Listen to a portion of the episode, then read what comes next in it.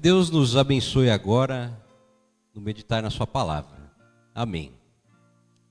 A pergunta que os discípulos se fizeram na leitura que a gente fez do Evangelho, ou que Jesus disse para a gente, era: quem é o mais importante? E quando eu estava refletindo sobre essa pergunta, eu lembrei de algumas brincadeiras que eu fazia com os meus amiguinhos quando eu era criança. Muitas vezes a gente brincava de herói. Acho que hoje em dia toda criança brinca de super-herói. Né? Só que a gente brincava de Power Rangers. Vocês já devem ter visto Power Rangers, né? Eu acho que quando eu era criança, eu já posso dizer que era a primeira temporada do Power Rangers. E quando a gente ia brincar, obviamente, cada um tinha que escolher o seu personagem, né? Eu, eu não lembro mais quantos Power Rangers tinha, mas eu lembro que, sei lá, a criança tinha uns cinco. Olha aí, tá melhor que eu. Mas eu lembro que geralmente, se tinha uma criança um pouco mais inteligente, ou sei lá, que usava óculos, ela escolhia o Power Ranger azul, porque era o cara inteligente do grupo lá. Aí tinha gente que escolhia o Power Ranger verde, por exemplo. Mas normalmente o que todas as crianças queriam ser era o Power Ranger vermelho. Ele era o líder dos Power Rangers, né? E eu devo admitir aqui para vocês que não poucas vezes eu vi crianças de, sei lá, 5, 6 anos de idade saindo na porrada para ver quem era o Power Ranger vermelho. Isso é uma coisa comum. Eu acho que hoje em dia crianças também brigam para saber quem é o, sei lá, o Thor. Eu não sei quem é o Power Ranger vermelho mais hoje em dia. Mas no fim das contas, a briga, se a gente parar para pensar um pouco, essa briga era para saber quem era o mais importante ali, ou quem era o líder daquele grupo. Dentro daquelas crianças, qual delas era a mais importante? Quem ia mandar na brincadeira? Quem ia ser o dono da bola? Né? E quando a gente lê uma leitura do Evangelho como a que a gente leu hoje, né, ela também acontece em Mateus, em Lucas, mas é bom a gente, pelo menos eu me sinto tranquilo de saber que esse tipo de discussão tão importante também acontecia entre os discípulos. Quem é o Power Ranger vermelho? Ou quem é o maior no reino de Deus? Olhando para o texto é, de hoje, a gente vê que ele tem duas partes.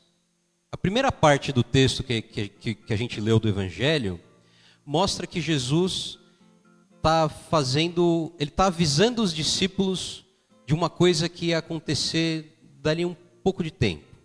Né?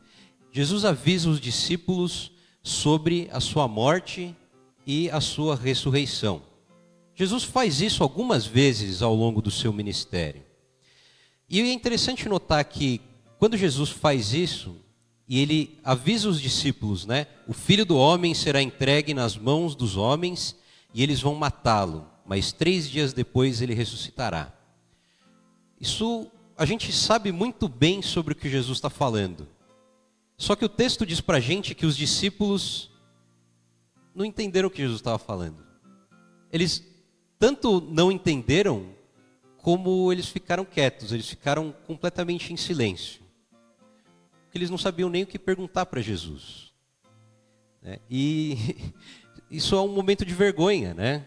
Eu acho que todos nós já passamos por momentos de vergonha, seja, sei lá, numa aula, na escola, na, na faculdade, ou no trabalho, ou mesmo aqui na igreja, né? Esses momentos de vergonha. Às vezes, falando da, da igreja, né, com o pastor, às vezes o pastor está todo feliz explicando uma coisa que ele acha super legal, super importante para a congregação, para vocês, num estudo ou num sermão, como eu estou fazendo agora. E às vezes o pastor não está explicando direito, às vezes o conteúdo que ele está falando não é a coisa que mais interessa para a gente, né? E aí a gente para para pensar, o que, que esse cara está falando? Será que ele está falando português mesmo? Só que a gente entende essa vergonha porque muitas vezes a gente não pergunta, né? Deixa isso passar, né? Depois, quem sabe, a gente vai entender isso num outro momento. Seria muito vergonhoso chegar ao pastor e falar: oh, pastor, eu não entendi absolutamente nada do que você falou, né? Mas acontece. acontece tanto do lado de cá como do lado de vocês. Né? Só que esse silêncio ou essa falta de ação dos discípulos, ela aparece de novo no texto. Né? Quando a gente lê que Jesus ele estava na cidade da Galileia e depois ele vai para outra cidade, para Cafarnaum. E quando eles chegam na casa, o texto não diz que casa que é, né? mas a gente pode imaginar que seja um lugar que Jesus estivesse morando. E aí, bom, Jesus tinha prestado atenção, ou, bom, Jesus sabe de todas as coisas, e ele sabia que os discípulos tinham tido no caminho uma discussão bastante inútil, talvez. Eles estavam discutindo quem era o maior. E Jesus chega para os discípulos e pergunta: O que, que vocês estavam discutindo lá no, na estrada? E aí o que, que os discípulos fazem? Eles ficam em silêncio de novo. Né? Eles não respondem Jesus. Isso é muito comum quando a gente fala alguma besteira e alguém está perto que não tem nada a ver com a conversa. E, o que, que vocês estão falando? Nada não, deixa, deixa esse negócio quieto aí. Você não precisa saber o que está falando, é besteira. Né? Foi mais ou menos, essa é a minha impressão. Né? Se, eu, se, eu, se eu imagino naquela discussão, eu consigo imaginar Jesus falando com os discípulos e perguntando, e os discípulos meio. Não, Jesus, não foi nada demais, era, era besteira. Talvez Jesus, como ele já sabia, ele pode ter olhado para os discípulos e pensado: putz, tem que, tem que explicar esse negócio de novo para essa galera. Né? Lembrando que os discípulos aprendiam bastante de Jesus. Né? Mas a vergonha deles, talvez não era nem por causa da discussão que eles tiveram sobre quem era o mais importante. Mas era porque a motivação daquela discussão, o que estava por trás daquelas questões que talvez eles estavam falando, e o texto não deixa muito claro, a gente só sabe que eles estavam discutindo sobre quem era o mais importante. Mas a motivação deles era uma motivação egoísta, ou egocêntrica, o nome que vocês quiserem dar. Né? Eles queriam ser importantes. Né? E Talvez eles queriam ser o líder do grupo, eles queriam comandar as coisas. Quem vai ser o, quem que vai comandar as coisas daqui para frente? Ou quem que vai ser aquele cara que está mais próximo de Jesus? É, é tá por cima da carne seca. É, é, às vezes é a noção de ser importante no sentido de ser reconhecido ou de ser servido. Né? As pessoas me reconhecem como uma, uma pessoa importante eu sou o Power Ranger vermelho, eu sou o escolhido, né? Eu acho que esse faz sentido de ser o motivo do silêncio dos discípulos. Mas isso significa agora que a gente não é importante, então? É isso que eu está querendo dizer? Eu não diria isso de cara, ou com essas palavras. É difícil a gente, o pastor Derval sabe, é difícil a gente dizer uma coisa dessas para vocês, mas Talvez a gente pode começar falando que é importante a gente ter noção de quem a gente é. O famoso, é se colocar, a gente tem que se colocar no nosso lugar. Nenhum de nós aqui é Moisés, ou Davi, ou Salomão. Né? Dificilmente vocês vão estar um dia de tarde na porta ou de noite e vai chegar um carro preto na sua porta e alguém vai chegar para você e dizer assim: venha comigo, você é a única pessoa que pode resolver esse problema. Às vezes o nosso sentido de importância é a gente ser a pessoa mais importante, é a gente estar acima de tudo, a gente ser essencial. E a verdade, infelizmente ou felizmente, é que eu acho que esse tipo de problema não existe. Não existe situação que só a gente vai resolver no mundo. Nesse sentido, é, a gente não é importante gente não é tão importante quanto a gente acha que a gente é. Com isso, eu também não quero dizer que não existam pessoas que sejam relevantes ou que, que sejam mais importantes que, a, que as outras. Né? O presidente dos Estados Unidos é mais importante do que a gente no sentido de que, se ele quiser, ele pode começar uma guerra. Mas é nesse sentido. Né?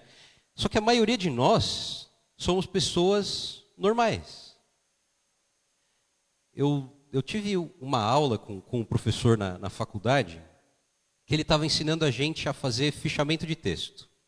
Fichamento de texto, você tem que pegar um texto e basicamente você tem que fazer umas anotações para você tentar entender melhor aquele texto, alguns textos difíceis. Basicamente é isso. E o professor falou assim: vocês têm que estudar isso desse jeito, vocês têm que ter um jeito de estudar, um, um método, porque dificilmente vocês vão pegar um, um, texto muito difícil e vocês vão bater o olho nele e vão entender tudo. Né? Claro que existem gênios, mas é muito difícil que eles estejam entre nós aqui. Pode ser, eu não estou falando que ninguém não é gênio. Estou falando que é difícil. Eu sei que eu não sou. Eu sei que eu preciso de, de ajuda, eu preciso de um jeito para estudar. E a maioria de nós é assim. Talvez o que eu estou tentando dizer é que é muito bom a gente ter uma expectativa saudável sobre quem a gente é. É a gente não achar que a gente é mais importante do que a gente é. Agora, dizer que isso significa que vocês ou a gente não é importante também não é verdade. Vocês são importantes, na medida certa. E o que, que é isso? Eu espero que todos vocês sejam importantes para suas famílias.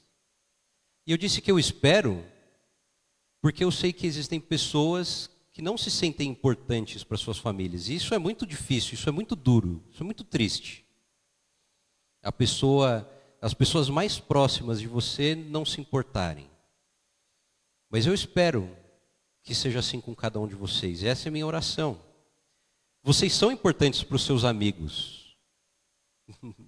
é, para o bem ou por mal, né? Mas vocês são importantes para os seus amigos. Vocês são importantes para os seus irmãos da igreja. Vocês são importantes. Nós somos família de Cristo por isso porque eu me importo com a pessoa que está do meu lado. E mesmo se alguém de vocês achar que nada disso seja verdade, eu posso dizer do fundo do meu coração que vocês são importantes para mim. Porque vocês são meus irmãos em Cristo. Eu me preocupo com a salvação de cada um de vocês. Eu tenho certeza que o pastor Iderval se preocupa com cada um de vocês.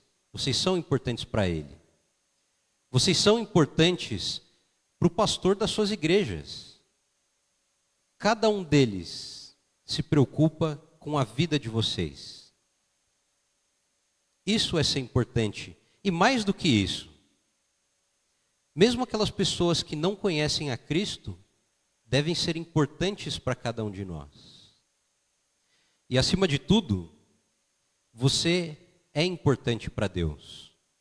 Não no sentido de que vocês são Moisés e vocês vão sair na rua e vocês vão ver o pingo de ouro pegando fogo e vocês vão falar com Deus. Mas no sentido de que Jesus morreu na cruz para salvar o seu pecado. Como o pastor Iderval disse, não aquele pecado específico, mas por completo. Isso é ser importante, ou se isso não é ser importante para Deus, eu não sei o que, que pode ser. Jesus morreu para salvar vocês. Essa importância é uma importância boa. E todos vocês podem falar: eu sou importante desse jeito. A salvação é para mim. O que Jesus eu acho que está fazendo no texto de hoje, ele não está dizendo para os discípulos: vocês não são importantes, vocês têm que ficar se sentindo mal porque vocês não servem para nada.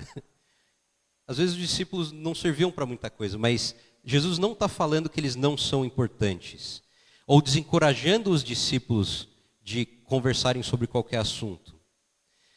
O que Jesus, eu acho que está dizendo, ou o que ele está fazendo nessa situação, ele talvez está corrigindo uma expectativa, ele está corrigindo uma noção errada que os discípulos tinham sobre importância. Importância, do jeito que Jesus ensina, não é ser servido, não é uma coisa egoísta, não é querer que todas as luzes estejam voltadas para mim, eu sou o foco da atenção e todas as pessoas ao meu redor têm que me servir porque eu sou tão importante, porque eu sou o escolhido. Isso não existe. A importância que Jesus diz é bem diferente. E ele explica o que é importância para ele. No versículo 35, Jesus diz assim: Se alguém quer ser o primeiro, deve ficar em último lugar e servir a todos. Eu acho que essa palavra é muito importante, servir a todos. Porque todos aqui está generalizando, ele está colocando todo mundo no mesmo saco. Você não é só, você não deve ser só importante para as pessoas que você acha legais. Você não deve ser só importante para um determinado grupo de pessoas. Você deve ser servo ou importante, eu estou usando as palavras aqui como sinônimos, de todos. Tem textos na Bíblia, nas cartas, que falam sobre a nossa relação com os nossos irmãos na igreja, que a gente deve se tratar como pessoas iguais, a gente não deve procurar briga, e isso tudo a gente precisa fazer. Mas quando o texto diz todos, eu acho que é importante a gente parar e refletir sobre isso. Se alguém quer ser o primeiro, deve ficar em último lugar e servir a todos. Isso não é nenhuma novidade que Jesus está falando. Jesus não está reinventando a roda, ou ele não está é, mudando o que Deus tinha falado no Antigo Testamento. Né?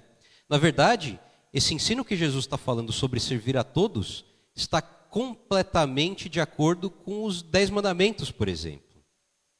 Ou com a lei é, do Antigo Testamento inteira, que é resumida lá no Antigo Testamento e Jesus lembra, né?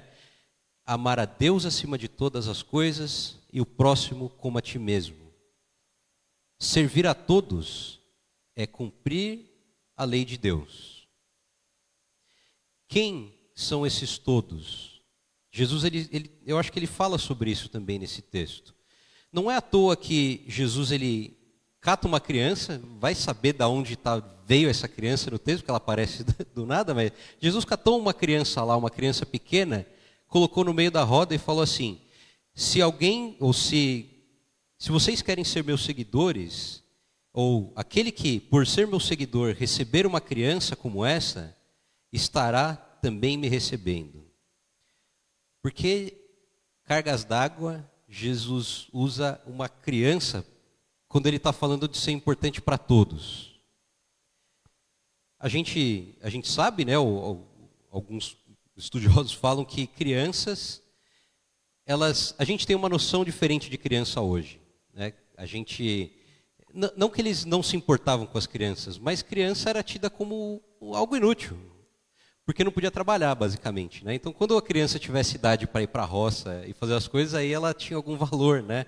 Naquele tempo, é, uma criança pequena não tinha tanto valor assim, do jeito que a gente tem hoje. Então, quando Jesus ele traz uma criança para essa conversa, ele não está fazendo uma alegoria, ele não está querendo achar um significado profundo, né, uma verdade profunda com a criança.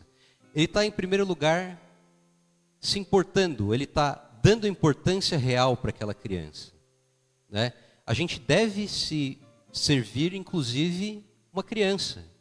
Alguém que não vai te trazer um benefício financeiro. Se a gente serve ela, que não pode trazer nenhum benefício para a gente, a gente está servindo a Deus. E claro que a gente pode entender que a gente servindo ela ou servindo qualquer pessoa que, como uma criança, não vai me trazer nenhum benefício, então eu estou sendo um servo de todos. E não adianta a gente querer qualificar esse todos. Não adianta a gente servir só aquele pessoal que eu acho legal, só aquela galera que anda comigo, só aquela galera que, eu vou falar a polêmica do momento, só aquela galera que vota no mesmo partido que eu. Não adianta. Não adianta a gente querer falar, querer dizer qual é o todos que a gente está escolhendo. Não vale isso. Né? Todos são importantes. E, e quando a gente repara nisso, é muita coisa. Todo mundo é muita gente. A gente não consegue. Tem alguém que a gente não quer servir porque eu quero que aquela pessoa Como é que a gente faz? A gente tem que pedir força para Deus. Porque na verdade é impossível para a gente conseguir isso. A gente não consegue, simplesmente, pela nossa própria força, é impossível. Mas tem alguém que serviu a todos, de fato. Se alguém não foi nenhum de vocês, por mais que vocês tenham o coração muito caridoso, né? não fui eu, com certeza.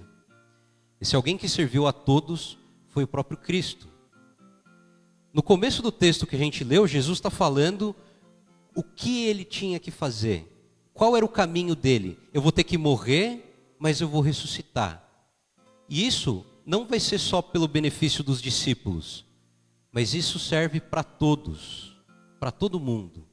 Cristo morreu para salvar todas as pessoas, inclusive vocês.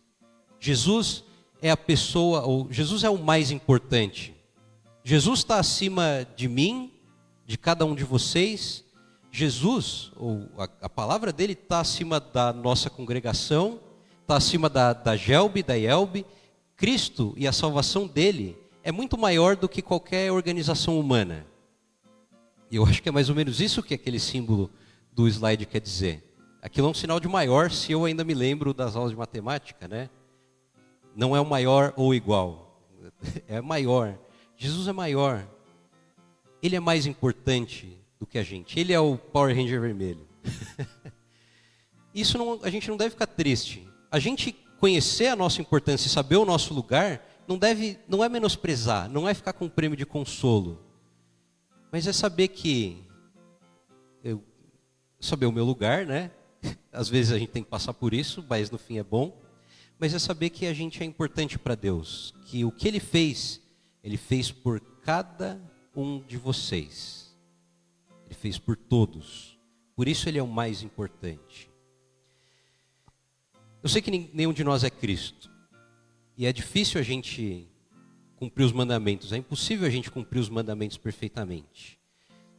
Mas esse mesmo Cristo que morreu para salvar vocês, é Ele que disse que eu estou com vocês até o fim dos tempos. É Ele que te ajuda a ser menos egoísta, a pensar menos em si mesmo. É Ele que vai te ajudar a ser um pouquinho mais importante para aquela pessoa que está do seu lado. Ou é aquele que vai te fazer ser um servo da pessoa que está do seu lado. Que cada um de nós possa colocar a palavra de Deus na nossa mente e nos corações. E eu tenho certeza que o Espírito Santo vai abençoar tanto o nosso querer realizar essas coisas, como de fato o nosso realizar cada uma dessas coisas. Amém.